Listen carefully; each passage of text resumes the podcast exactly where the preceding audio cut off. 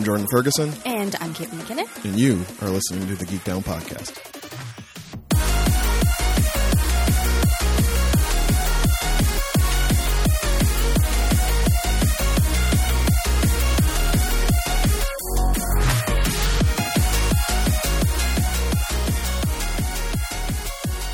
What's up, Geekies? Welcome back to another episode of the Geek Down Podcast. This is the show where two friends sit in front of microphones and discuss the sweet spots where their fandoms intersect. My name is Jordan Ferguson. And my name is Caitlin McKinnon. who happens to be uh, unwell at the moment. Friends! We're both a little rough today I, I for have, reasons we did and did not have control over. Caitlin's reasons, I have she the had no control over. I have the flu. Jordan put his body through trials.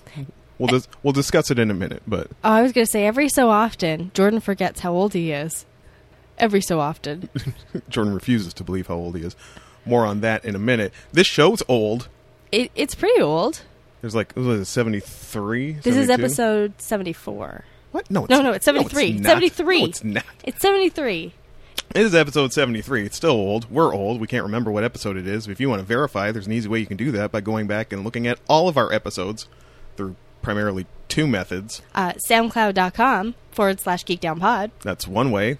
All our episodes are there. You, if you follow us on there, you will get a notification every time a new episode goes live. As well, if while you're there you see a little button that says subscribe, you It tap take- that. It will take you to Apple Podcasts. not iTunes. Not iTunes. Apple Podcast. Get the branding right. Apple Podcasts. While you're there, if you haven't left us a rate and review already, you can do that. It takes two seconds. Tap a little four star, a little five star. What That'd be great. We'd be really happy about that. And then that takes you literally half a second. And then while you're there, you can click subscribe on Apple Podcast. And that's the last thing you have to do. That's it. You got the flu, you sick, you tired, you achy. You're like, but man, I got to get that episode of Geek Down. Fuck that. No, you don't. It'll you know, come to you. You know who's going to bring it to you? Chauncey, the Geek Down Internet Elf. Yeah. And he's going to do it, and he might even bring you like a warm drink or a cold cloth for your head, some some Advil, some Cold aspirin. cold compress. He might, Bring me some some energy drink, though. some some sport drink. Though to be honest, I mean, it's a big job hauling all those all those podcasts around. There's a lot of them. Um, but he he manages to do it in an instant, and it shows up, and it's there, and you don't have to do anything. Like Hermione's sack was based on Chauncey's satchel, so he's just got ample ample room in there. Um, I think you mean Hermione's sack is uh, based on many things, including a bag of holding from D and D. You know what? This is not the, this is not the day, Caitlin. I'm sick. I'm allowed to talk about whatever I want. So yeah, uh, friends, Caitlin's sick. I don't think she's gonna have much. In, are you gonna have much in the way of chit chat today? We didn't discuss it. No. you just lied around being sick. I lied. around. I I wanted to do more. I wanted to.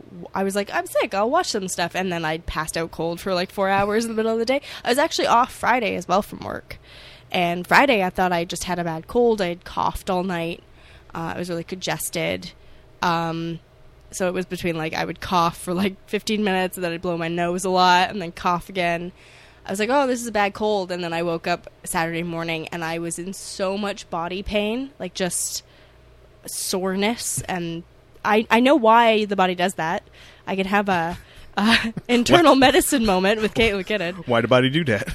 Um, it's because uh, during the day you get something called micro tears in your. Uh, well, you don't because you do too much, but you get micro tears in your muscles, and usually your white blood cells. Oh, this is for people who like sit at a desk all day.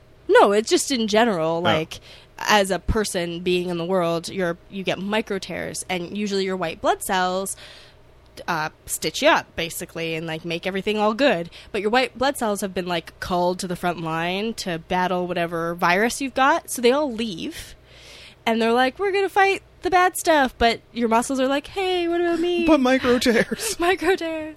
Um, and your body also the the your blood um, makes everything inflamed. I don't know why they do this. I, I didn't get that far into the article. I, like I said, I passed out for four hours. Um, but and so everything's extra inflamed and tense and not being healed. So that's why.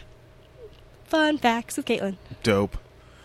uh, my week at work continued to be stupid. So by the time we hit Friday, and I worked five in a row, I think I went to bed around. Is that thing where like, well, I should sleep, you know, at night.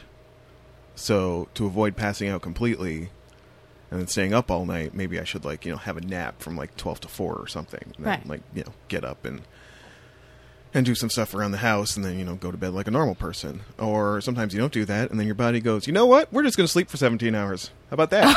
Oh my god. I think I passed out around four in the afternoon. Woke up around eleven. looked around- AM? No, p.m. Oh. But that's still like you know, seven hours by that Yeah. point. Looked around and went, well, I'm not gonna watch TV in the middle of the night, so uh, so I'll watch like two episodes of this one thing with headphones on, and then uh, yeah, let's just go back to bed. Woke up again at like six. Well, they do say that sleep deprivation is worse than a heroin addiction. Is it? Yeah.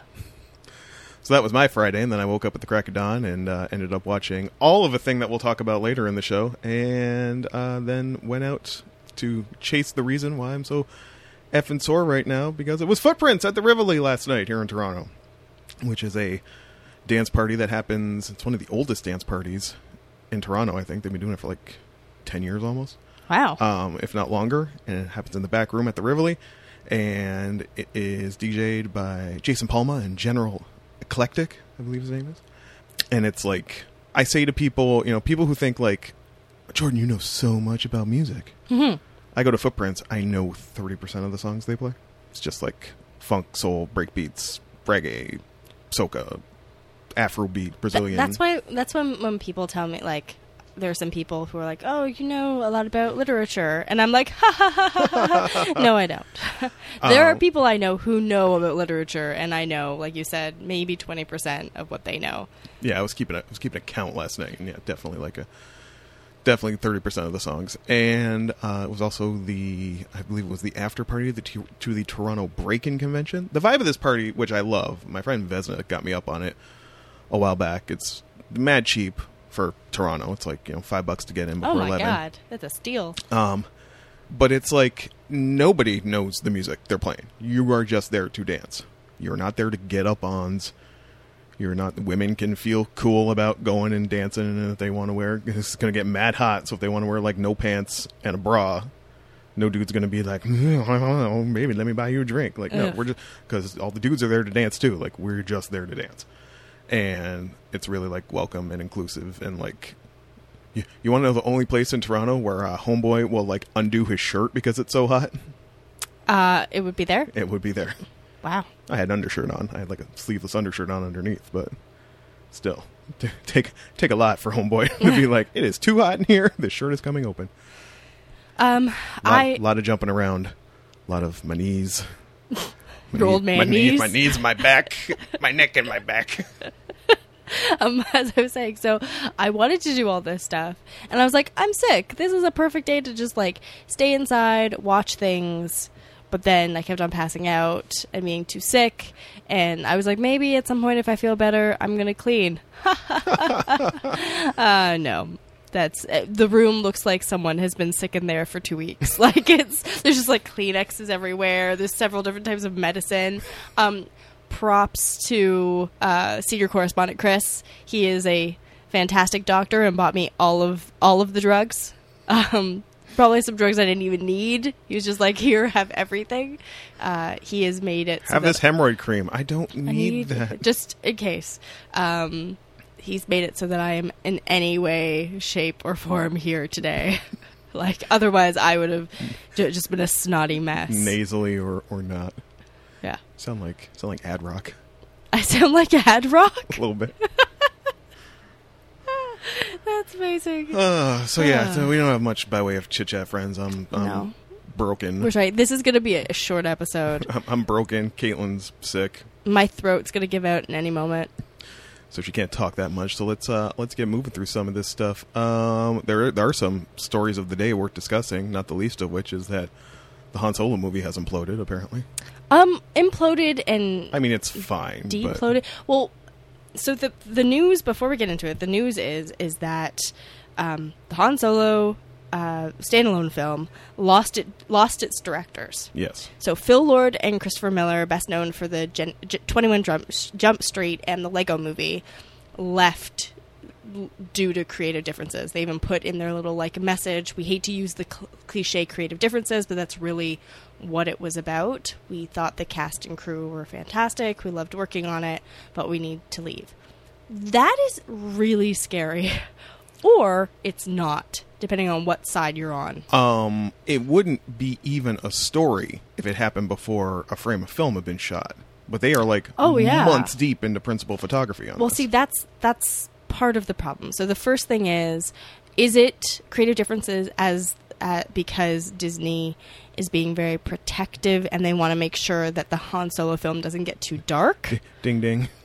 or is it they're they're just doing some things that they don't like? But like you said, why wouldn't they have caught this during the you, you know during the script or the uh, oh what's that thing where they put they kind of uh, sketch an outline of how the shots are going to look and Storyboarding. storyboarding like why how could they not catch that then and These dudes are known properties. It's not like you know Yeah. they, they they have been out there. They have made their bones. You know what you knew what you were getting when you brought them in. Absolutely. So why bring them in and then just decide you don't want what they bring? yeah and then the other thing is like you said they've shot all this film and i don't know of a movie really where they've changed directors and it's ended up not seeming weird if that makes any sense Mm. like things don't quite aren't quite the same um however they have brought in ron howard who is a class act you know Sure.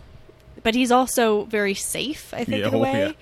Um, so we'll see what we get. But for all of those who, you know, love Han Solo, this is very worrying. I never even thought they should make a standalone Han Solo film. Um, leave that to like the books and the shorts and stuff. But I, you know, we'll see what happens. We'll see what happens. The the closest thing we have to a reason is a is a story packed with innuendo on Variety that came out on June twentieth, basically saying that they were it was the repeated clashing with both uh, screenwriter Lawrence Kasdan and uh, head of Lucasfilm Kathleen Kennedy that were the the catalyst to them like being mm, nope Well, I mean, I think it's a problem if it's a clash with the screenwriter because I understand that directors, you know, have their own way of doing things. But if your screenplay gets approval and the directors start making all kinds of changes, that can be an actual problem, right? Because we know that Disney is very controlling. Well, Star Wars especially, they're very controlling of that product. oh it's the probably yeah it definitely beats Marvel as far as like you know the thing that Disney in Disney's portfolio that brings them in the most money. Yeah, probably definitely Star Wars. yeah. Marvel might be a close second at this point, but Um, the screenwriter. What did you say the screenwriter's name was again? Lawrence Kasdan, Hold on one sec. he did Empire. He goes back to he goes way way way back in the day. A source in this Variety anonymous source in this story that ran on Variety said, "quote Kathy, her team, and Larry Kasdan have been doing it their way for a very long time. They know how the cheese is made, and that's how they want it made. It became a very polarizing set. So the way that Lord and Miller made their cheese did not apparently complement the cheese making Lucasfilm was accustomed to." And yeah, I, I, I really, I'm, I'm glad it's sort of, kind of an amicable split. Um, Kind of, but yeah. I, I still wish that they could have worked out their problems. And I mean, I heard an interesting take, and it's kind of what how I thought of it, but I didn't phrase it this well, you know, internally when I was talking about it with with friends when I heard, because like like cast photos were already coming out. Yeah, You know, like we saw Phoebe Waller Bridge and all of them, and what I'm, who's who the hell's playing Han Solo? uh, I can't remember his name, but he's been in some stuff. He's been in some stuff. And like Woody Harrelson, Donald, and all these people, like just chilling out, laughing, having a good time, and that's Yeah. what we wanted from that movie. Lord Miller, they're super fun. Yeah. Jump Street, Drum Streets were great. This is going to be the most fun, Fun Star, Star Wars, Wars movie film. ever. Whoops! Turns out, Yeah, apparently, we can't have fun, or at least not that kind of fun. Or there wasn't enough fun. I don't think Lord Miller have ever I don't know. suffered from a lack of fun. Although I did hear somebody say Jump Street was like three jokes strung into a movie. That's uh, kind of a good way to put it. Though I did love the Lego movie. I thought the Lego movie was genius. Still haven't seen it. What? What? I'm writing this down. On the list. I don't have an aversion to seeing the Lego movie. hasn't come up. you have issues with mainstream movies. I don't think about movies. They're not like this is a topic for another day, but like movies are not. And listen, I listen to a lot of podcasts. I know a lot of people that are like movies, the magic of cinema. Like that's their thing. That's Mm-hmm. the, how they. That's how they want their pop culture. I don't care. I don't care about seeing something on a big screen in a darkened room. Uh, it's, it's never been a magical thing for me. Like, I just don't care. Just such a strange the, man. The disgust on her face right now. Such an odd, weird little man. Disgust me. What's wrong with you? Um, yeah, but I, th- yeah, they kind of said what I had to say about the Han Solo is that I don't even think it should have been made. But though I have to say, Donald Glover, super happy he's in it, M- makes me very happy. Um, Donald's probably like, this is why I don't do mainstream. this is why I'm walking away from mainstream shit lately. yeah, Although he did make his first appearance in a Spider-Man trailer. I saw that yes, I saw that as well. briefly. Um, but yes, there, there, there is that. Um, but other than that, I'm not really like I know people who are super psyched. I'm like, eh, eh. But now I'm kind of like, how do you how do you take a, a specific vision from the first half of a movie and make it cohesive with a secondary vision for the latter half of a movie, right? Yeah, I don't know. I mean, Ron Howard's done interviews apparently, so I'm seeing on Google. I have not read any of them because I don't care enough. Um, but I mean, it will be fine. The movie was, I think they said they had like four weeks left. Like it was two thirds filmed. Like, yeah. he's there's not a lot. Even if he wanted to, there's not a lot he can really. Mm-hmm. Short of you know, you'd have to scrap the whole thing and start from scratch. Yeah. and you can't do that because It's just too much actors money. have contracts and scheduling and things like that. Yeah. Um, so you got to make it work. So I mean, they're going to make it work, and they'll hopefully they can manage the tones. But again, I, I'm, And- I'm speaking on behalf of people that are not me. Like, And you know what? So much of it is editing. So, like the first two Star Wars movies, the only reason they're any good is because, and I hate that I don't remember her name, but she was Lucas's wife at the time. Hmm. She edited them. And it's a phrase I've heard a lot, especially even even about um, Force Awakens, is like finding the movie in the editing bay. Yeah. Like just where you just filmed all this shit, you didn't really know how you were going to string it together until you like. Oh, Doesn't seem like doesn't seem like the best way to go about making a movie, but it, it it happens all the time, and so much of it is editing, and that's why there are a lot of problems with director's cuts because directors sometimes don't know how to edit movies. nope. and it's not good. Not good at all. No one needs a nine. No, it's like 12 hours of Lord of the Rings. How many versions of Blade Runner are going to come out in my lifetime? So many. So many. All right, well, moving on. Um, speaking of uh, other big blockbustery things, Uh huh. Wonder Woman. We've talked a lot about Wonder Woman. Again? Yes, I What- know. What is left to talk about? Wonder I just Woman? I thought this was a really interesting story.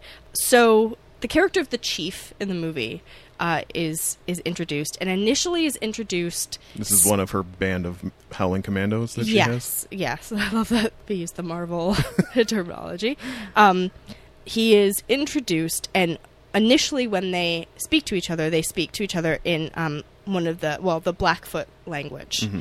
um, which is called uh, Siksika, and it's the only time it's not subtitled um, as a language, and he introduces himself as a demigod by the name of Napi, um, which is also known as Old Man, and who is a cultural hero, trickster god, and creator god um, for in the for the for the Blackfoot.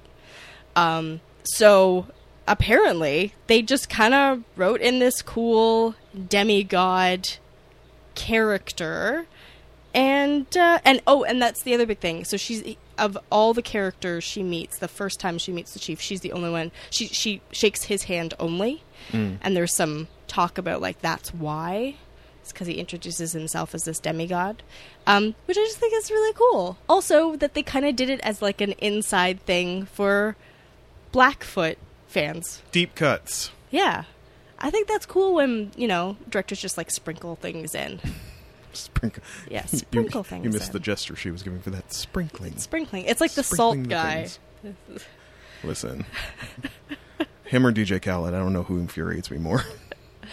Um, Salt Guy's not that bad because it's just funny. DJ Khaled is everywhere all the time. And DJ Khaled. bro, what do you do? What do you do? I know it's such a lame thing to like even complain about, but like, what does he do? He doesn't produce any of the music. I don't know. He's a dir- he's like a director. Is he a director? He just commissions it. oh, Yeah, basically, I think that's what he does. I think he just maybe he also just sprinkles things into stuff. hey here. Here's here's a brain buster. Put Rihanna on your song; it'll probably be a hit. Whoa, It's true. we the best music. So there's this song. Okay, I'm gonna be honest here. Some new music I know about. Ooh, a lot gra- of it. I Grandma's gonna ask about new pop songs.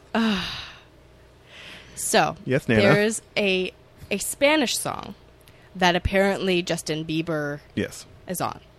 What is? Was it a song and then Justin Bieber's like, I'm gonna redo this song? I think so, or it was like a remix he wanted to hop on or something. I'm I'm exposing my own cultural ignor- ignorance because I don't know exactly like what it's called. it's called song. Despa Despa something. Despacito. Despacito, Despacito. Despacito. And yes, there was a remix. is by uh, Luis Fonsi and Daddy Yankee. Daddy Yankee still getting that reggaeton money. Good for you. and yes, I guess Biebs decided he wanted part of that and hopped on it. I don't know if he was commissioned or if he just decided he wanted to do it. Uh, the hysterical thing was then later on he like he would like try to perform it, but he doesn't know any of the words. Like wow. like he literally I think one time sang like empanada churro. Like he just Wow. Yep.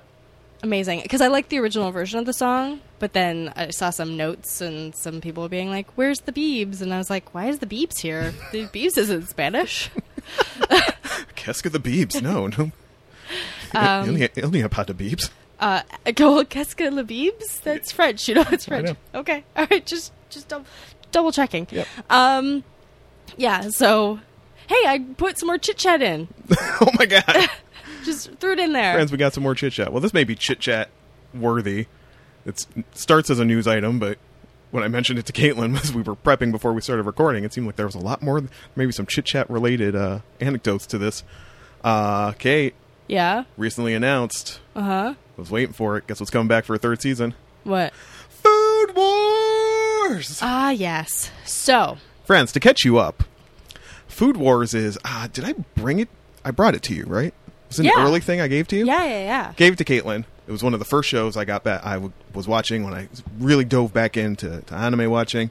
Um, it's basically a shonen about cooking, and it takes the cooking part of it like really seriously. Like you will learn things about food. Yes. you're watching this. It also has elements of what they call ecchi, which is pervy shit, which means Oh. it's got a lot of fan service. Oh, it and it means the food is so good, your clothes explode, and you go like, mm, and there's like juices that explode from Or honey that like runs parts down. of you all over the place. Yeah. Um, and I think I knew. I wondered. I gave it to Kate, wondering if like the food elements and the cooking would like save it. Right.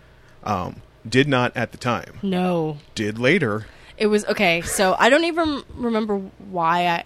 I think I saw something and I was like, you know what? I'm kind of curious, and I wanted to take another look at it, and I ended up like getting well into second season, like really quickly too. And I kept on updating him and being like, "So I haven't watched the thing you gave me because I'm on like this episode of Because I'm the in the fall. season." I'm in the fall elections. yeah, know, he's like, "What?" it made no sense to me, but I was happy Um, to hear it. Yeah, and I did really love the food stuff. It really was so much fun, and I love this.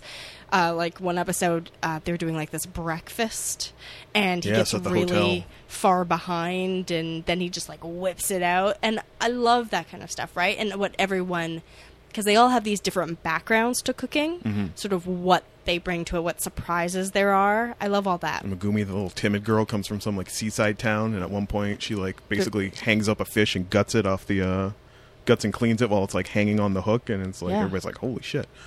And you gave me the impression that maybe since you have removed yourself from full immersion in the world of Food Wars. Yeah. all the things that bothered you maybe have have resurged. So I watch I, I every so often I get into like uh uh YouTube hole or from Facebook leads me there sometimes. You know when you go watch a Facebook video and then it gives you like 17 other videos to watch. That's been me with Haikyuu this week. I'm just like watching like like clips of like Tsukishima's block on somebody. so one person said like there was just it's like a, a um, meme slash clip and it's like this show will make you hungry.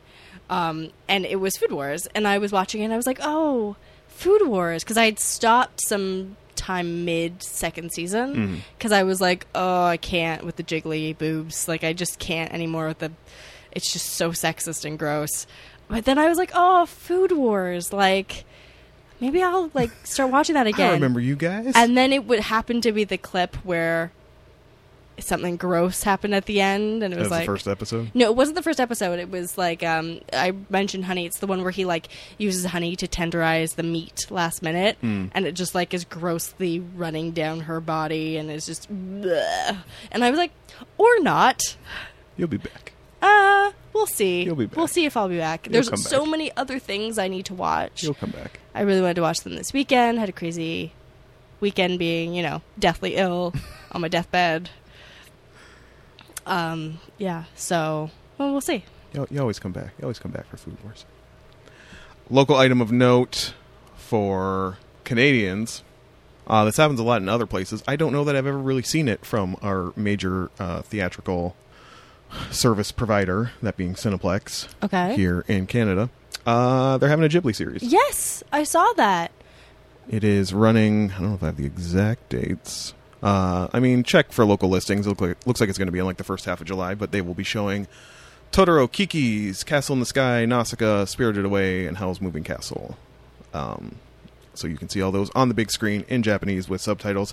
It's a rare opportunity to see it in like a theater theater. I mean, rep theaters. If you live in a city that has second run art house theaters, that type of thing, you can probably see them often. I've seen them at the TIFF Lightbox Mhm. on a handful of occasions, but I mean, for them to play everywhere, it's kind of a rare opportunity. So go out there and get some glorious Miyazaki in your life. I would probably recommend Nausicaa off of this list. I feel like it's an older one that a lot of people probably have slept on or haven't seen. Or if you've never seen Totoro, just love your life and go see Totoro. Yeah. Um, but also, uh, if you're like Jordan, you don't need to see anything on a big screen. So, Oh, I'm not going. Oh, of course not, because you don't need to. I've seen all these movies. What do I? I own these movies. Why do I need to? Because it's a different experience. You were a weird person. Not that weird. It is pretty weird. Not that weird. Sidebar to this. Uh, Yeah. there's, there's been a sequel to Kiki's of sorts. Has there? There's been like a it's like a tie-in with Cup Noodle type of thing, and it's uh, Kiki and Jean. Is that his name? I think the dude. so. Uh, The they're like blonde-haired kid. yeah, Yeah. and they're like teenagers, and it catches up with them, and they're they're like 16 or 17 or Oh, whatever. nice. Um, I haven't watched it yet, but it's uh you know it's a, it's a commercial for Cup Noodle. They're not gonna it's not gonna be that crazy, but Um, Japanese commercials can be amazing. they, as we know, yes, they can be. Um, Uh, also, yeah, you actually told me about this. did I? Yeah. I've since forgotten. Uh, second season of Cleverman, Yeah, I just saw that. June 29th. Is it that soon? Yeah, that's I think that's what it said. Yeah, June 28th or 29th. Um, super excited. It looks fantastic. Didn't finish the first. Trailer spoiled a few things for me, but didn't know Waru went full evil. But eh, oh well, it was telegraphed. Was telegraphed. I'm very very excited about it. Um, this is uh, also a series that we both did. We both watch. Yeah, we yeah, both we watched both it. watched it. Um, It was in uh, August Watcherama last year. yes, that that's right. It was in the August Watcherama, which we will do again this year. Yes, Um, and the creator, we tagged him, and he tagged us back listen to our podcast Twitter. Oh my god! and said, "Don't worry." Yeah. Um. So yeah, I'm I'm very excited. It looks really good. It looks like it's expanding the world a little bit, Mm-hmm. and yeah, so excited. It's June 29th. Watch that again. Canada, mm, don't really know. It's on Sundance in the states. If there's some equivalent to that in Canada, Yeah, we have IPNW. Give me one second. that sounds weird. Sorry, I, I got that all wrong. It's APTN, um, which I know is is definitely in Ontario, um, and it should be one of the channels you can just automatically get uh, if you've got cable. Uh, I don't know if it's going to be airing on there. I'm just saying that's the that is an uh, they have a lot of Aboriginal content, and I actually think that's where um, Scalped might Hmm. be airing as well. So yeah, All right. yeah. I Well. think that's that's we're good. put a pin in it then. Yeah, All right. It's not like you're sore and I'm getting a fever. It's not like that at all. We give and we give to you people. uh, we're gonna take a break. I'm gonna get a cold cloth for Caitlin's head, and I'm gonna uh, get a can of club soda out of the fridge to apply to my shoulders. And uh, yeah, when we come back from this break, we're gonna talk about the things we brought each other. And try not to die. Yeah. Yeah. Goodbye.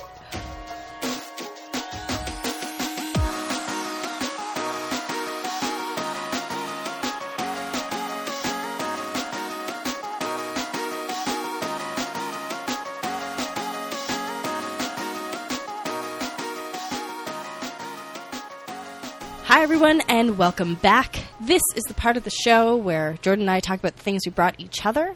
But before we get into all that, we have rules. Yeah, we do. The first rule being the rule of three, The rule of three. which is the rule that if something we give each other comes in episodes, epicycles, parts, Installments. installments, any sort. um, we will ask the person who's watching the thing to at least give it three of those. Yeah. just so it could, you know, get its footing, become the thing it wants to become. Now, for reasons that I'm sure we will talk about when we get to the thing I brought Caitlin, I did ask her to watch a couple more Yes. besides that. But we'll get to that in a moment. Generally, it is the rule of three. Um, the second rule is hashtag save it for the pod. Save it for the pod. But nobody, Nobody? nobody, Caitlin, wants a stale take. No, not at all. Awful. You're like gnawing on it. It's like it gets stuck in your teeth. Yeah. You want that pillowy, soft, fresh, warm take. Yeah, exactly. Um, and that's what this rule provides to our listeners. It is the rule that we will not talk about the things we brought each other until we are in front of the microphone. We do it because we care. Yeah. The third rule is not really a rule, it's more just a policy, is that there will be spoilers. We gonna spoil some shit. How much do you care about having a, you know, 15 year old anime spoiled or a however Oh. much old Almost 15 year old 15 television show. British miniseries spoiled? Your mileage may vary, but we gonna get into it. I mean, it matters for both. So if you think you might want to watch either of these things, Yeah, they they twisty turny. yeah, so you you're going to want to leave now. Bye. See ya. Thanks for dropping in. Thanks for coming. Um, all right, and I start. Yeah. So this I came across because I was probably looking up what a British actor, what else they had been in. I do this a lot. I think a lot of people do this. You know, you find a cast that you really like and some actors that you really think are brilliant, and you want to know what else they've done. Um, because I definitely did not watch this in 2003 when, when it came out. Um, and it was made into an American uh, movie Yeah. which is too bad because the the series I think just should have gotten more play. But it was before things crossed the pond as easily. Mhm. Just before that time, um, the show was called State of Play. Um, it was, as I mentioned, a British TV series, and it was first broadcast um, on BBC One, two thousand three. It is a political crime drama thriller, I think is mystery type thing. Sure. Um, it was written by Paul Abbott, who is BAFTA award winning, and he's done a bunch of British stuff. It was directed by David Yates, who people may know from the last four Harry Potter films, or the relatively new Legend of Tarzan, and Fantastic Beasts and Where to Find Them, and the new Fantastic Beasts movie, which is going to come out in whenever. He is owned by J.K. Rowling at this point. and he's done a whole bunch of British stuff as well. Um, the cast is fantastic. It's got David Morrissey, who I believe was came up in the He, yeah, he was just here in Murder on the Orient Express. just here. Uh, John Simm, who many Doctor Who fans would know as uh, the Master Sure. during during Tennant's run. Uh, Kelly Macdonald, who a lot of people would know from Brave. Bill Nighy, who is just amazing. James McAvoy. Benedict Wong, who I love and just should be in more stuff. Um, and this is a, the show was a very British format, and that it was six episodes at an hour long each. I did warn Jordan about this before I gave it to him. I'm like, "How do you feel about watching three hours?" Solid hours. Yeah. And the story itself, the series tells the story of a newspaper's investigation into the death of a political researcher and centers on the relationship between the leading journalist Cal McCaffrey, who's played by uh, John Simm, um, and his old friend Stephen Collins, played by David Morrissey, who is a member of parliament and the murdered woman's employer, and a little bit more once you find get more into the series. Um, the series is primarily set in London, and it's really complicated to get into. I really can't do an an episode by episode synopsis. It's like they find this information from here and that information from there, and then there's this other subplot about um, a kid who's sort of been made to look like a drug dealer, but really he's just a pickpocket and he dies, and that ties into it. And it's very much nothing is is standalone. There are all these different parts and pieces that are woven into it. So that's a very hard thing to do. But basically, it centers around the themes are what it is to be the Fifth Estate, what it is to be um, a journalist, and sometimes it's who you can trust as well in the series. So, without talking any more about that, Jordan, what did you think? This thing is doing a lot. Yeah, it is. It's going, it's ping ponging. I think it was around the moment where Collins is like in the third episode, like having a tete-a-tete with his. He's just found out that uh, Cal is boinking his wife, and like now, so all of this familial drama stuff is coming in, and I was like, I don't know that we needed this. I don't know that we needed this. Maybe it's all comes gets tied together at the end, but I was like, these things are. I understand you have a solid fifty-nine minutes to play with, but you, yeah, you're doing, you're doing so much Doing a lot. so much here. Um, and again, I listen. I am slowly resolving myself to the reality that I am apparently just a buffoon. because Could you not understand them? fucking Really? Christ, like You, I think you have some kind of problem. they, I just have like a block when it comes to British accents. This contemporary British accents, non-theatrical British accents, because it literally sounds like when they're like discussing some detail or some plan of investigation. Was I was I was vivid. Yeah, I was saying it right. It's a eight thirty eight thirty plane. It'd be on the other earlier plane, right? no, it. You should just use captions from now on. I can't. I was on a stream. I do most of the time. Um, slow burn, maybe too slow. Just started getting interesting by like the third ep, maybe in violation of the Final Fantasy thirteen rule. Which you gave me five episodes of a thing to watch, so Oh, and I'm going to freely admit that when we get there. Um, I because I thought by third episode I was really intrigued about what was going on and how things were going to end up and who, what, where, when. I just I I find I find political thrillers interesting and they I don't know they're they're in that whole mystery thing that I like. Um, and I think British Parliament is really fascinating, and their relationship to it's very different than in the United States or Canada. like I'm pretty certain that's going to play a part of it. Like they spend a lot of time with him down dressing some woman at in like an energy hearing Yeah, type of thing. So now, when like there's been nothing about his career for like two episodes, it's like, all right, there's Something's especially now that they're like trying to shut down the investigation and they they killed the assassin instead Yeah. of you know disabling him. Everybody knows something. It's like, well, this is probably like the fucking oil industry or something, like trying to destroy his career or that sort of thing. Yeah, Um, but again, it's, it's doing it's doing so much. That said, Kelly Macdonald's voice is like a. I didn't even know she was in this, but I heard her voice first, and I was like, "Oh, my love!" It's just like it's like sweet music drifting into my ears, which made it kind of upsetting when she kind of turns into a hysteric later on. I mean, sure, people are getting killed around her and whatnot. She's just a journalist, but keep it together, woman. oh, seriously. and the bit with like the receptionist, the the the, the loose lipped receptionist who's always wandering around. I was like, that's I don't know if you needed her. Um, he said this was 2003. yeah. Okay, so yeah, we were still using three and a half inch floppies in 2003. Yes. when he pops out a floppy disk, I'm like, oh my god, when was this? Uh, was James McAvoy 11 when he made this? Uh, probably. Looks so young. He is really young. He's a baby.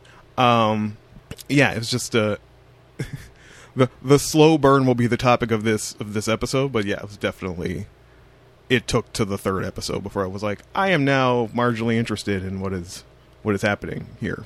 But it's been two solid hours and forty five minutes before I am. Um, is that cop such a jerk? Also, love seeing the Hound. By the way, I like seeing him show up in the first the first episode. Um, like squinting because he's like you know, clean shaven and has a haircut. I'm like, is that that's the fucking Hound? Um, that's Um, one of my what- notes. Uh, you keep keep lot points crushed under Wubba. Um, what did you think about the cast?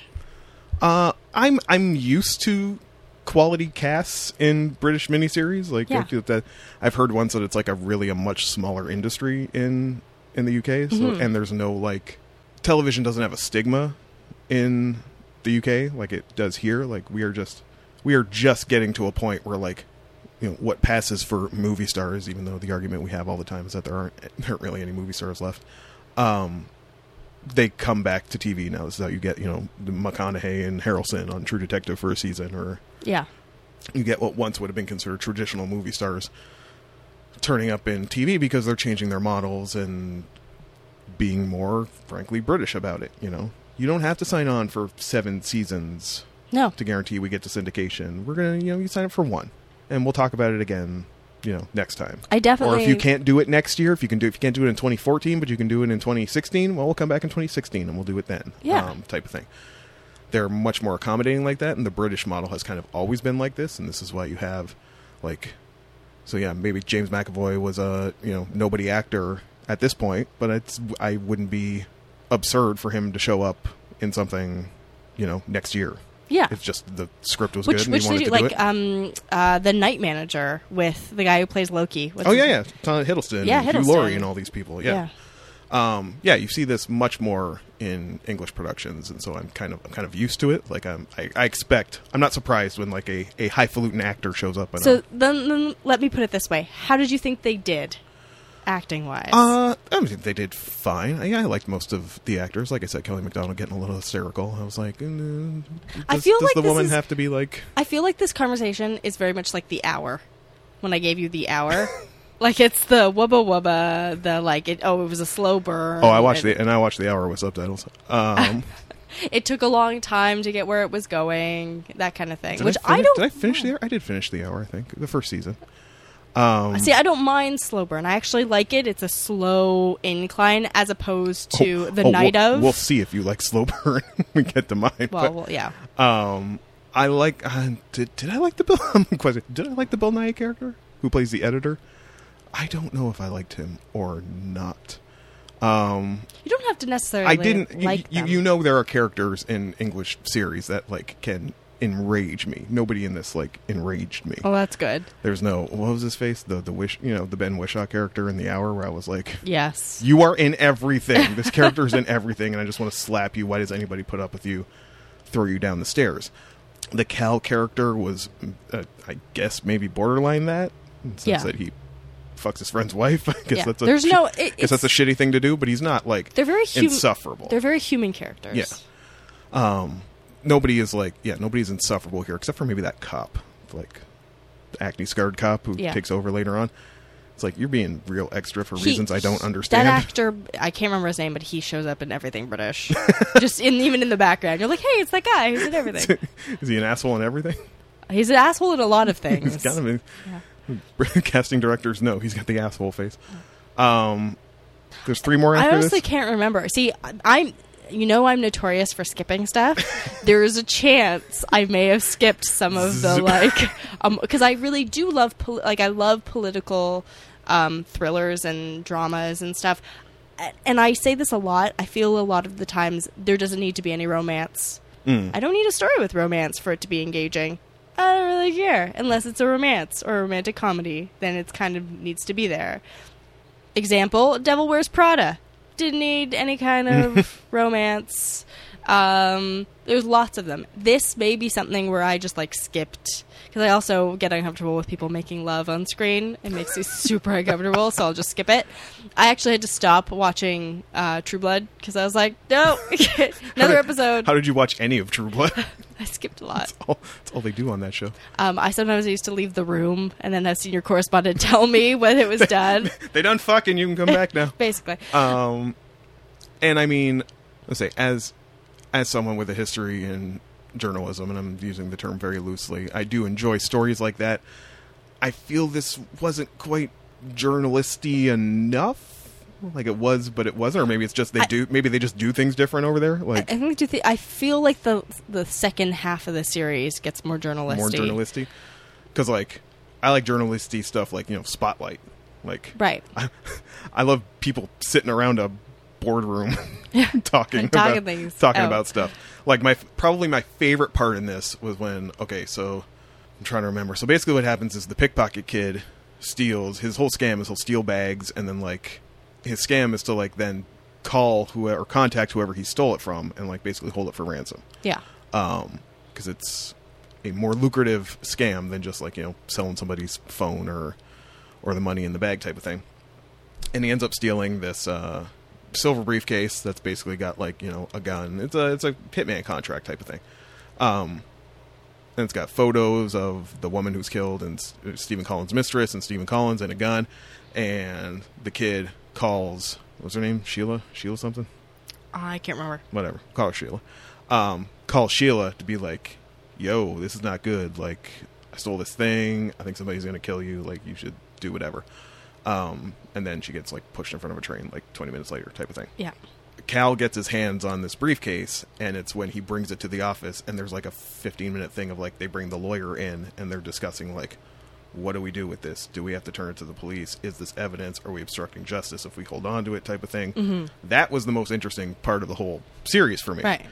Those moments were few and far between, um, if they ever happened again. Now that I think about it, that was I could have done with more of that. That moment, I was like, "This is really interesting. I am enjoying this." And now it's like, and then it was like, "Oh, the governor is being brought in for." Sorry, the governor being David Morrissey Yes. is being brought into the cop shop to be you know threatened and talk about what day she started. Where you, who wanted to go public with the affair you know? It's like oh he's being implicated in the murder but he obviously didn't kill her so but we have to do this because that's what we do in mystery crime shows you know? We have to f- chase down the leads that i as a viewer mm-hmm. have the benefit of knowing. There's nothing here but i guess you as the cop in the show don't know that yet and you have to go. And we will also speak about that in the next thing we talk about.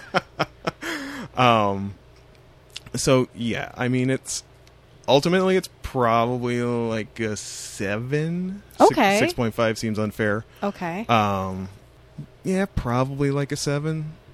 Curious enough that at this point I just want to see if I'm right regarding you know why this woman was killed or what have you.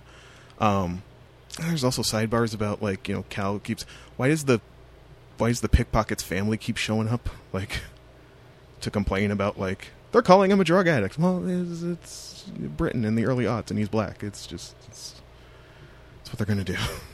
it's true. And um, maybe you're trying to make a social justice statement, screenwriter, but wasting my time. This thing's a solid hour.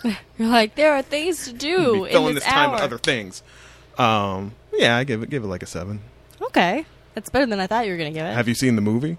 uh, I am not the seen movie, the movie? I haven't either. I was just wondering if you had any insight into I think- what they did with that. It's like Ben Affleck and Russell Crowe and people like yeah, that. if I had a, a lot of time on my hand, um, then I might rewatch the series and then watch the movie and be like, compare and contrast. What can what did they do to condense six full hours? Mm. Um, what did they take out? How did, what characters did they have or have not? Is Rachel McAdams in that, or I'm just thinking of her in Spotlight? It might have been her in Spotlight. you might be thinking of her in Spotlight. that or she really likes doing um, journalistic political thrillers. Um, okay, so that was better than I thought. And now on to the thing you brought me. Moving on. Full disclosure. I kind of brought this to Caitlin sight unseen. What? This was kind of a thing that I had knew enough about and knew its reputation and kind of was like, this is something I know I'm going to get to at one. And I'd watched a couple episodes previously, Right. but I have not seen the whole thing. Oh, I see. And I do. Sometimes, you know, we talk about things and the other person has seen all of it Yeah. and can you know answer questions or offer insight into concerns the other person has. Can't do that on this one. Okay. Don't know. Kind of going off a reputation off of this one a little bit Right. Um, because this is widely held up as one of the best anime slash manga in recent memory from a manga artist and writer who holds that crown as well. This is what is called, I believe, both in the anime and the manga, as Naoki Urasawa's Monster. Monster. Monster. Um, so I brought this to you based kind of on our discussion about recreators. Okay. Where you watched Recreators and you were like, I might need to watch more. I might need to start watching more anime. Yeah. Like, you've watched a lot of anime for Yeah. this show Mhm. over the year, and I've seen like I watched a lot before that as well. but I think a lot of genre anime or a lot of specific type of genre, whether Yeah. it was outright shonen or kind of fantasy or something kind of magical. Yes. um, for better or worse, from a pacing perspective, Monster is its own thing completely. It is Mhm. doing something completely different than anything I have given you before. It is basically, I don't know that I would call it a medical psychological drama, but it is definitely a psychological suspense. There's no dragons, there's no magic in No. here, there's no robots. It's basically a sort of, I think ultimately it becomes a cat and mouse thing. Um, is the story it's set in 1980s and 1990s Germany. Yep. Does that weird thing where like the writing is all in German, but everybody speaks Japanese, Yeah. which I guess isn't that odd than when you watch an American movie set in Germany and everybody speaks English with German accents. Mm-hmm. Suppose it's the same thing. Um, like I said, this is based on a manga which ran from 1994 to 2001 by Naoki Urasawa, who was held up as one of the better mangakas of his generation. He did Monster. He did um, a sort of adaptation of Astro Boy called Pluto, which I've heard is getting an anime adaptation next year, perhaps, which I'm actually kind of excited for. He did another book called 20th Century Boys, and in 2001, when the anime come out, the anime came out in 2004. It ran from April to September 2005. 74 episodes. That's a big one That is a which lot. which is why which is why I have no answers for you because I'm only about six in. And uh, yeah, set in Germany, follows Doctor Tenma. Good old Doctor Tenma. Wasn't there a Z in there? Hmm? No. Okay. Tenma. Doctor Tenma. He is a star surgeon at the Eisler Memorial Hospital in Dusseldorf. He's a brain surgeon. But as we see in the first episode, he's kind of not crazy about the politics involved in hospital work. Yes. Um, I believe. So I saw the first episode a while ago, but did not include that in my rewatch. The whole thing is like in the first half, he's like basically told. Right, there's like a farmer and a politician who come in, Yeah. but the farmer comes in first and he gets You pulled off. you don't know that initially, right? Mm. Initially, he's just doing this brain Ah. surgery and does a great job, and everyone's like, "Yay!" And then you Dr. see this this mother and her child who are crying. It's only till later when she confronts him and says, "Why didn't you operate on my husband first? He was in first. we came in first, you, but you know you operated on this politician and saved him, And even he though was he came like- in later. and you get these flashbacks of him being told to go operate on this no it was a uh, a singer an opera singer Mm. being told to go play on this opera uh, play go Go play in the head of this opportunity. yeah uh, do surgery on this he's been instructed by the chief of the or what's the who's the Director. director of the hospital um, but yeah sorry continue um, and this really weighs on him so much so that when a similar situation arises later in the episode where a young boy and the mayor of the town of dusseldorf was that the same episode? Yes. Oh geez. all in the first step. Uh, are brought in. The child twins are brought in. Mm-hmm. um, their family has been murdered. The parents have been murdered. The Mhm. boy has a bullet in his head and he is brought in first and the mayor has suffered some sort of embolism at the same time and he is brought in and remembering his conversation with the old woman earlier. Dr tenma's like no i'm standing up on principle. I'm going to go save that boy. You guys will be fine. Go save the mayor. They do not save the mayor. The mayor dies. The boy lives. And dr tenma is uh, quickly fired. Not fired. He's demoted. He's demoted. He's his his status loving fiance dumps his ass. Who is the daughter of the uh, director of the hospital? Yes. Basically, they're like, we're not going to fire you, but you know, you're never going to get to do any research. You're just going to be a surgeon, like any Yeah. any because they're very concerned about the prestige of the hospital, and the more prestigious people they can save, the more they get their names out in the cameras, type of thing. The more And the more- publicity they get for the hospital, And the more money. which means the more money they get. So I'd never really seen anything like that touched upon in anime or anything, frankly. And then so as Dr. Tenma decides that, you know what, I'm cool with this. This is fine. This is what I came to be a doctor for. I'm gonna I'm gonna just you know, I'm here to save people's lives. This is what I came here for. Well, he actually he decides he's going to go back to Japan. Yes, but he's he's begged to stay by a patient Yes. who who means a lot to him. This is where De- Dr. Tenma decides he's going to stay, and then a bunch of people die. Yeah. So the new chief of op- of uh, operating or what is it called surgery? Surgery, That's the yes. one. Um, some other guy who was awful, and then the director of the hospital all die mysteriously. Well, because the uh, the story of the twins kind of becomes a media thing, and they quietly shove Dr. Tenma aside and Yeah. take over that case, and they want to like get a photo of the twins together, but there's something going on with the twins. It's kind of weird. the sister's kind of has some sort of PTSD, and the brother never speaks, type of thing. Mm-hmm. Um, yeah, and then all those people die, and Dr. Tenma gets promoted again, and his life is awesome, and Yeah. then we jump nine years later, and people keep dying. yeah. Now, I gave this to Caitlin, not realizing until I was like the third episode in, going like, "Holy shit, this thing is slow. Yeah. This is a slow ass burn." And I said to Caitlin, "You being a mystery person, you will probably be like, well, yeah, it's this within 15 minutes." Yep. But I made her watch like, I made her watch till the show tilted its hand for what's actually happening, which is that uh, the kid he saved is a psycho Yep. and a serial murderer Yep. and we don't know why he murders people or what he wants or what's all going on there. Nope. That will be the story going forward. Uh, the name he has for him, which is Johann Liebert, it's not his name. He's used a bunch of names on a bunch of foster families Yeah. throughout his life and has killed all of them. Yep. And is uh, now tracking down his sister, whose name is now Nina. She lives a wonderful life. She has no idea. She has completely blocked out everything of her life. She has some nightmares. Um, Dr. Tenma is, of course, also being investigated Of course. because people keep dying around him, and his story sounds whack. Um, I did like that character. The inspector was was What? interesting. Anyways, okay. Well, do you want me to start? Go, go Okay. in. so slow.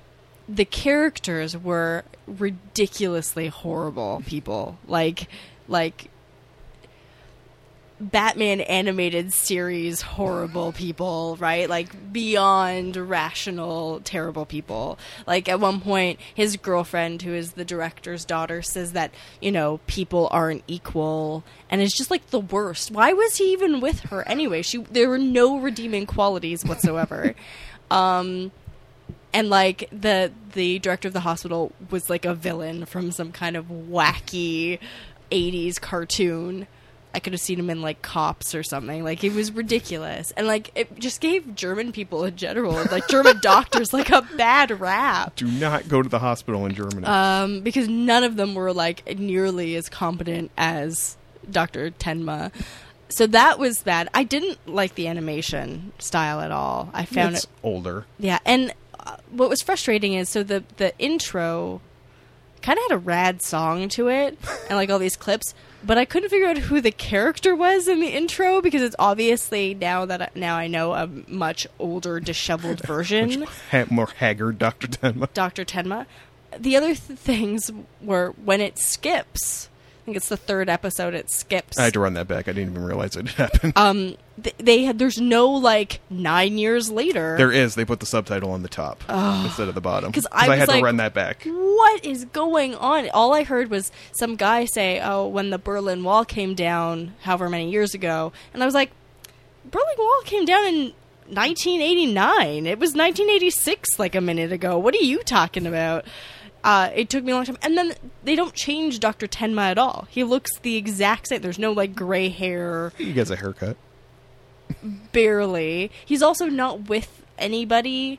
And even going back, like the inspector was ridiculous. Oh come on. Ah, the twitching thing was cool. The the twitching thing is fine. The like whole that whole typing thing. He's like taking down information. That's kind of a neat. But he's such a like uh, trope of a detective where he like doesn't believe Dr. Tenma and like there's no evidence, but I know he's guilty thing, which is just stupid. Which is like exactly what you said with state of play, right? like, come on. I hate that trope of like um, weird things happen around you, but you get hauled in and everyone thinks you're guilty. And I know what like he's gonna end up in jail at some point, and they're gonna the, you know the psychopath's gonna set him up as the killer. Like it just I hate that trope Oh, so the much. psychopath loves him.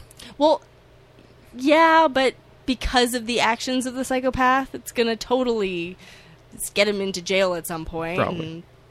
And, um, you know, the uh, in, uh, investigator already thinks like he's super guilty.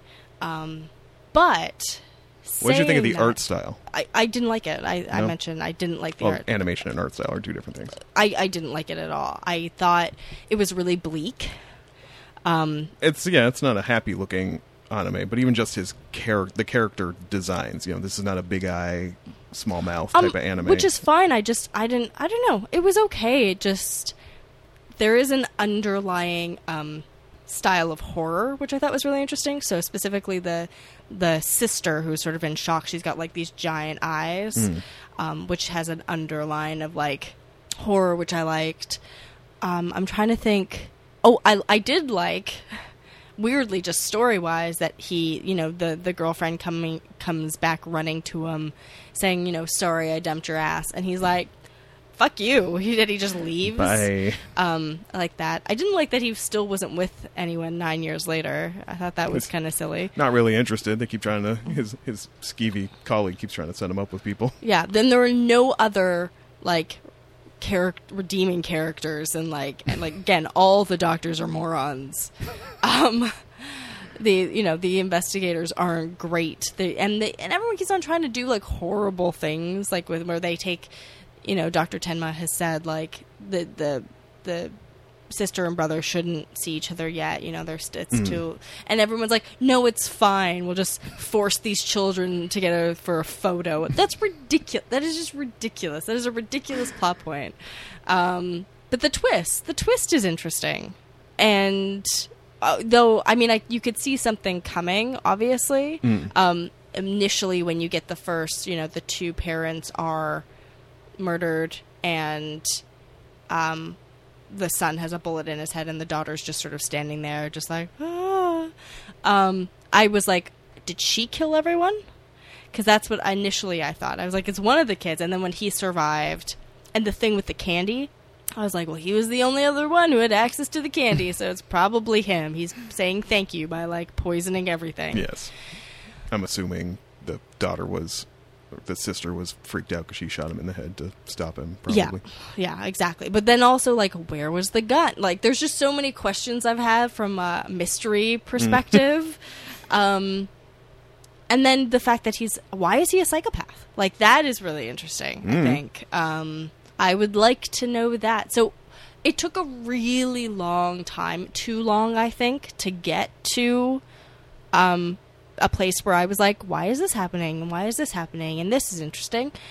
Once it's there and it's set up, and he's like, I can't kill you. You saved me. And then he just, you know, slits everyone's throat. Um, you know, I have questions about, you know, why is that? Why is he, why is he trying to find his sister? What's going to happen there? There are those kinds of questions. Um, it's very like Criminal Minds, kind of, where you know who the bad guy is, but you see kind of things from their perspective, and you're interested in that. But So since I haven't seen it, I'm just putting everything on blast right here. okay, according to Wikipedia. Tenma eventually learns the origins of this monster from the former East Germany's attempt to use a secret orphanage known as 511 Kinderheim to create perfect soldiers through psychological reprogramming to the author of children's books used in eugenics experiment in the Czech Republic. Tenma learns the scope of the atrocities committed by this monster and vows to fix the mistake he made by saving Johann's life. Okay. Well, now we know. And that sounds dope. And if this was 26 episodes, Yeah. probably be really dope. And if like Tenma had any kind of support system, I might be like interested. Can't. He's a man alone, Caitlin. But like, how is one you know brain surgeon, chief of surgery, gonna compete with the Black Widow program? Right? Like, I, I I don't know how that's gonna go. Um, so that's kind of interesting. But I didn't find the art style or character design or you know anime style to be interesting. I thought it actually made me sleepy. um, and I was like, Ugh. and then I kept on thinking he was going to turn into the monster because he kept on like getting sleep. I thought it was going to be one of those things where like he was so tired because in his sleep he was like murdering people or something, and it was like a Doctor Jekyll, Mister Hyde type thing.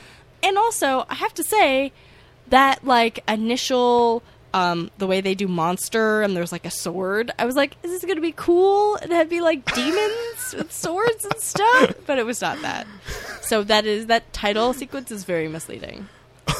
Also, shouts to the like ending theme on this. yeah I don't It's know who super the hell creepy. Who the hell does it? It's in English. I don't. Yeah. I remember looking up who it Uh, was. it's super creepy and and it's got like a like a some sort of German children's book villain, like Yeah. flickering image of that with some like I described it as like when I used to work at the gas station. When I used to work at the gas station in, back in Amherstburg, Sunday nights, ninety six point three out of Detroit used to play this show called Big Sonic Heaven, yeah and it was uh like one half of it of their programming would be like you know trip hop and Portishead and stuff and like or like Doves and I'd listen to it for that.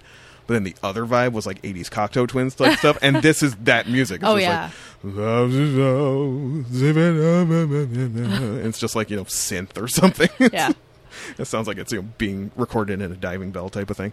Um, so that was, or when that started, I was like, huh, that was an interesting yeah call.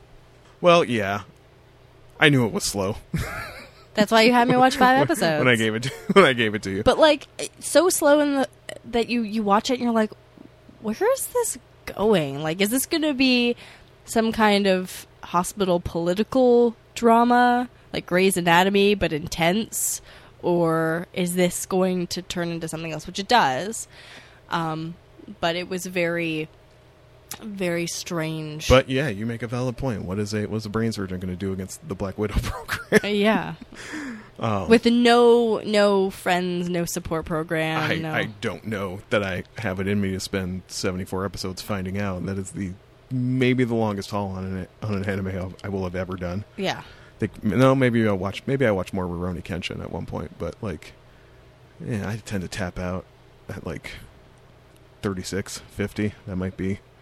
That's too If you long might, if you if you need more than that, we got a we got a problem. I, th- I mean, I watched a lot of Batman the animated series, but I think that's it wasn't serialized. You didn't have to watch it all in order. no. Like- I just came home from school. And one was on, and you watched it. Yes, it wasn't like I missed two days and I have no idea what's going on. it might not be a problem with Monster because probably only like you know he opens a letter. That's probably the only thing that happens in two episodes of Monster. It's true. Uh, so as far as scores go, I'm gonna give it like a six. Yeah, that's fair. Like- pa- I thought you were going to fail it outright, so I'll take it. I, I don't know. Like I could see how people who watch anime, who like mysteries, would enjoy it, and who like psychological thrillers would enjoy it. But eh, it's just not my thing. And also bringing it up because it's, a, it's an anime that's not capital A anime. It's true. There's no there's no boobs. There's no jiggling. There's none of that. There's no s- spells or fireballs or Though if robots. you're German and you're sensitive, do not watch this. this may trigger you if, if, you're, if you're German. Um, that is nowhere. You are hitting the high seas if you want to watch that one, friends. It's oh, not, uh, yeah. it's not licensed anywhere. Sorry, we're bad people. We're bad For people. the sake of critical discussion, we did it.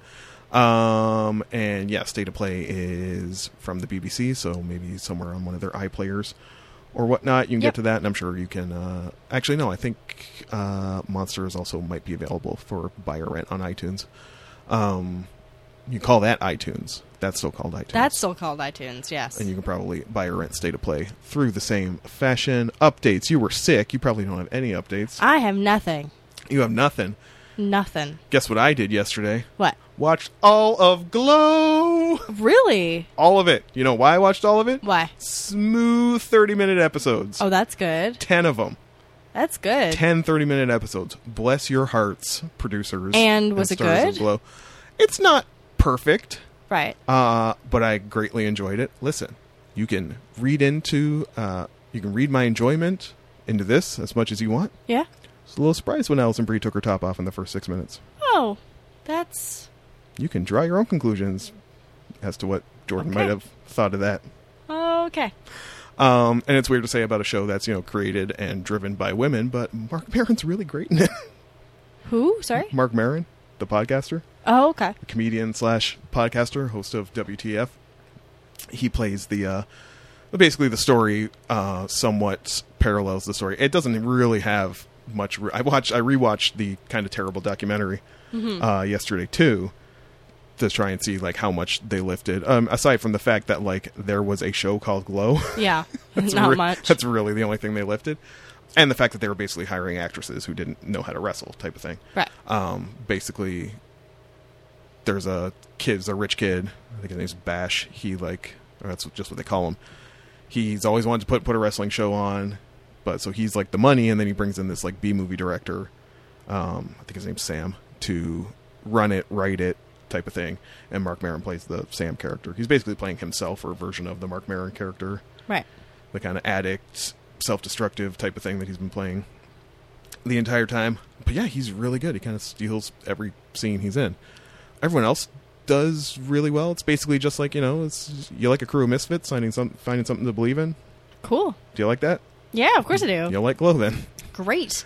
Um, and just varying takes on like you know how to be a woman, especially in the '80s type of thing. The Right. the Alison Brie's kind of nemesis. They start off as friends, and then something happens, and then they're not friends. Um, she's basically like a she was a soap actress, Right. and just kind of like left when she got pregnant, and then she's like leaving her husband, and she kind of gets involved with this because then they want her because she's a star type of thing, and you know developing her her own changing attitudes towards what this thing is. It's like, oh, you mean I can actually do something other than like you know nod at m- my husband both in real life and on the soap opera I was acting on. Like Right. the bit from the trailer kind of sums it up where Alison Brie's character Ruth is like it opens the first scene is her giving this like you know big dramatic monologue Yeah. and then it's like cool you were reading the man's part Yeah.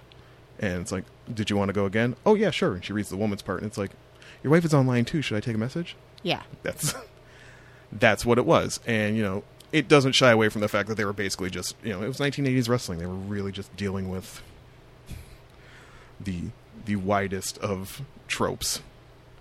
You're brown you're a terrorist. Super tropey. we're gonna we're gonna put a towel on your head and you're gonna run out and go ah, "La, la, la, la," and and when Ruth finally figures out that and this was what was interesting because we talk about the the unlikable protagonist Yeah. and how that there are definite you know so this is also comes to us from Jenji Kohan I believe her name is she's the showrunner on Orange is the New Black she's a producer here um, and Alison Brie's Ruth character definitely has tinges of the the Piper character on Orange is the New Black Right. where it's like she doesn't understand why everybody hates her all, all the time type Ah. thing. It's like, well, it's because you're kind of awful. Ruth ends up kind of leaning into that when she, you know, what what is wrestling? It's baby faces and heels, right? When she Yeah. realizes that, like, oh no, I'm just meant to be a heel, Yeah. and I'm better at that. And when she discovers that, like, you know, it's in 1986 or whatever, so playing a Russian villain is much better for her than trying to be like, you know, a farmer's daughter type right. all American. And when she leans into that, her own despicability a little bit, you know, you don't see the women doing that type of thing. Right. You don't see women doing a lot of things that you see them doing in this show. So, I mean, for that reason, it's kind of dope. And like I said, it, you will get in the door with me for A, 10 episodes instead of the usual 13, which is Netflix's usual gem. And 30 minutes, whoo, That's a, that's a good. That was. amazing. I think that's one of the things that honestly made Community so popular. Being 25 minutes. Yeah. I mean, check that out. It's sitting there. It, don't worry if you're like, I don't, I don't like wrestling. I don't care about wrestling. The wrestling not really is really, about re- it's not really about wrestling. Um, although there will be bits where, like the, I, you know, me being a wrestling fan, I enjoy when I see wrestlers. You know who plays the trainer early on? Who? Johnny Mundo, Really? your favorite from Lucha Underground. oh my god, that's amazing. he shows up as a trainer for for a couple seconds, and uh, I believe I believe Carlito and uh, Brodus Clay, two former uh, two former WWE wrestlers, show up as a you know, it was like a big Samoan girl who's obviously supposed to be like the the the marquee star of the actual Glow was this woman named Mount Fiji, and this is clearly meant to be. The, they call her Machu Picchu. Right. She's clearly meant to be the Mount Fiji character, and she comes from a wrestling family. And yeah, these dudes play her brothers, but it was fun. And like I said, you like Misfits. You like to watch Misfits coming together for a common goal. Who doesn't? Who doesn't love that? Who doesn't? Just like our show. Two Misfits coming together for common goal. So yeah, that's all. That's basically all I watched. Um, is that all I watched? Yeah, that's all I watched. And too many episodes of Monsters, so I wouldn't know what to talk about. And uh, I finished art class. I forgot. Oh, your first term of art class is done. Yeah. How'd you do? I don't know yet. You don't know yet? But apparently, she's always giving me really good positive feedback. Is it a pass fail or is it a grade? I think it's a pass fail. I'm not sure. Uh, I just was doing it for fun. So. Will you be taking art two in the fall or um, the summer? No, I'm going to be taking it in the winter. The winter. I'm taking a break um, because there are some other things I need to ta- I need to do, and I'm I have this problem where I take way too much on and then freak out. like, why have I done this? Um, so I'm going to take a break from it and hone the skills I have already learned, so that I could be a m- master painter drawer. Ma- a master painter. Master painter. Master painter. Well, on that note, I think we will take our leave here. Uh, before we do, should have done this at the top. Kira, we love you. We do. Love you so much, Kira. Uh, she wrote us again, friends. This is our this is our fan from Australia who submitted our first ever piece of Geek Down fan art. Yeah. So step up, Canadians. Austra- Australians have you beat. Australia making you look bad. So yeah, we will take our leave. Uh, we didn't even mention the socials, but if you would like to send us fan art or comments or queries or anything of that sort, you can do it on Twitter at GeekdownPod.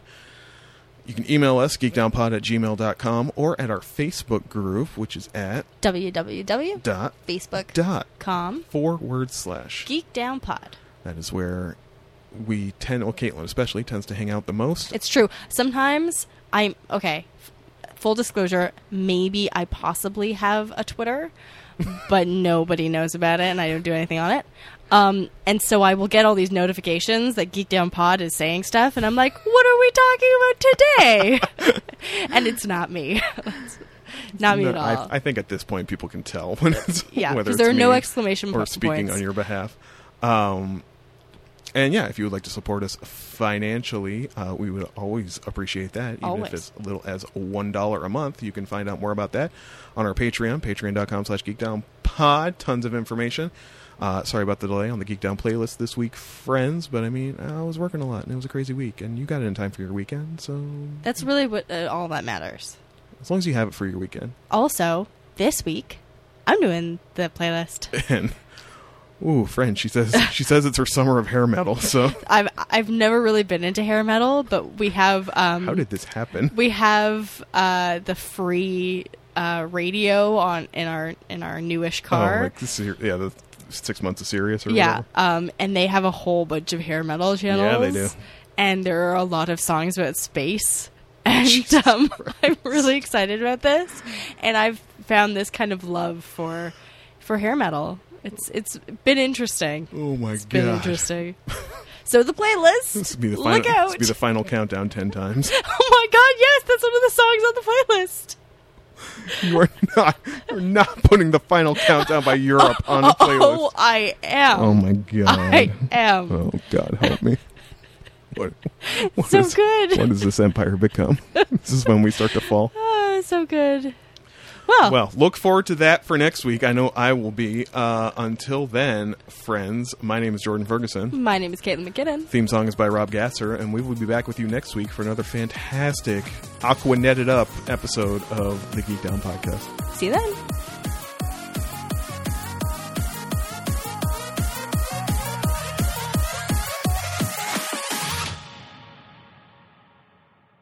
No, you're not coming in at all.